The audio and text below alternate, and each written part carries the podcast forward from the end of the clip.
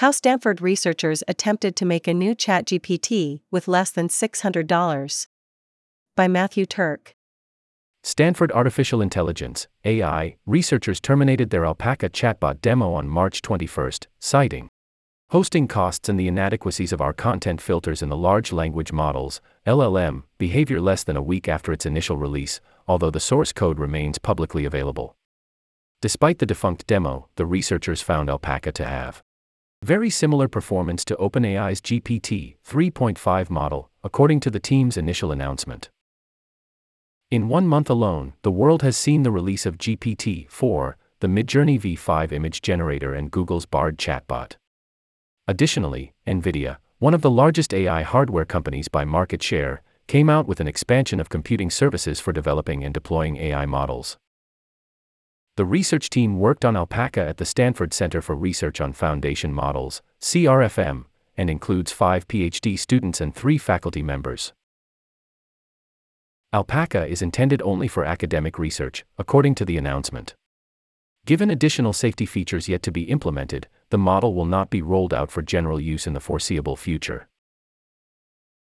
We think the interesting work is in developing methods on top of Alpaca, since the dataset itself is just a combination of known ideas, so we don't have current plans along the lines of making more datasets of the same kind or scaling up the model, wrote assistant professor and Alpaca researcher Tatsunori Hashimoto of the Computer Science Department, in a statement to the Daily.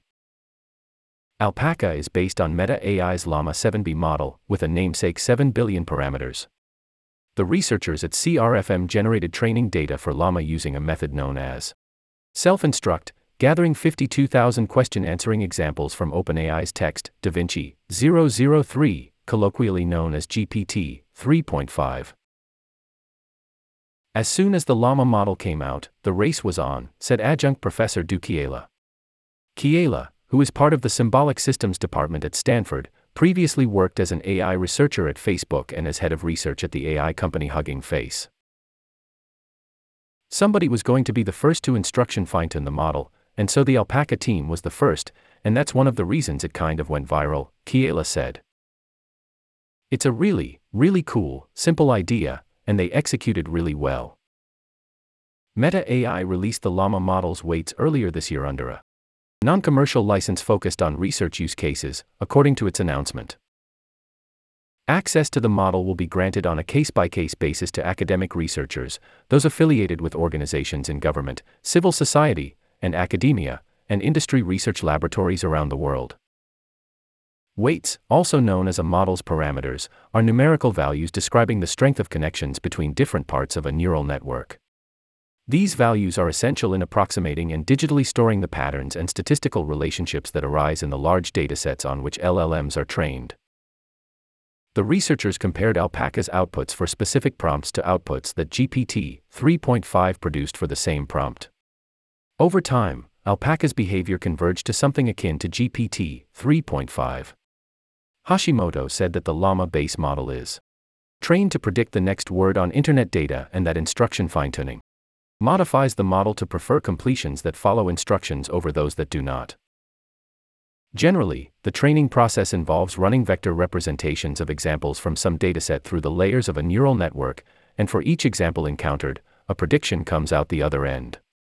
To the model in training, the quality of an individual prediction is framed in comparison to a label or ideal output, which is commonly provided by human annotators.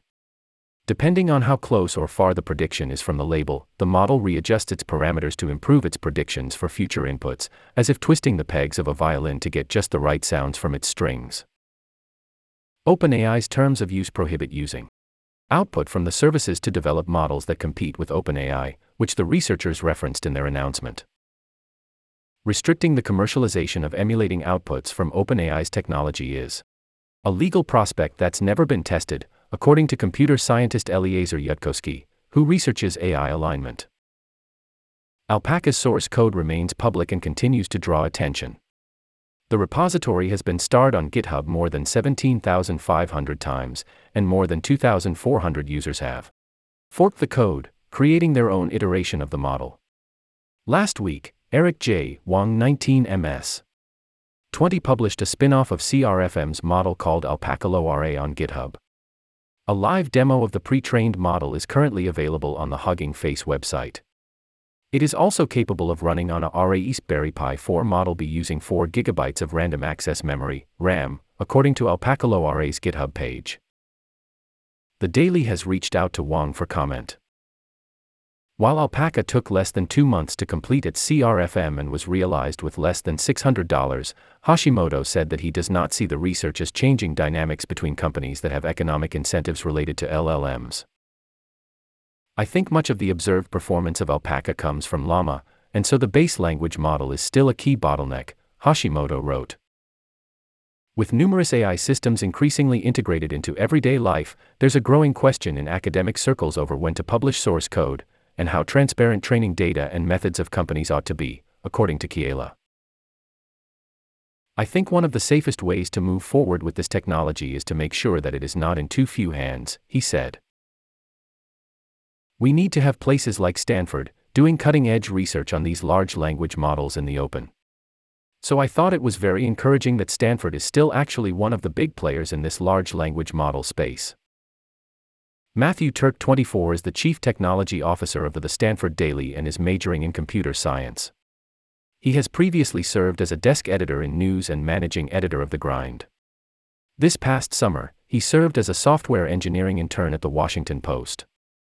His novels, An Invincible Summer, 2021, and Baba Yaga, 2022, are in stores.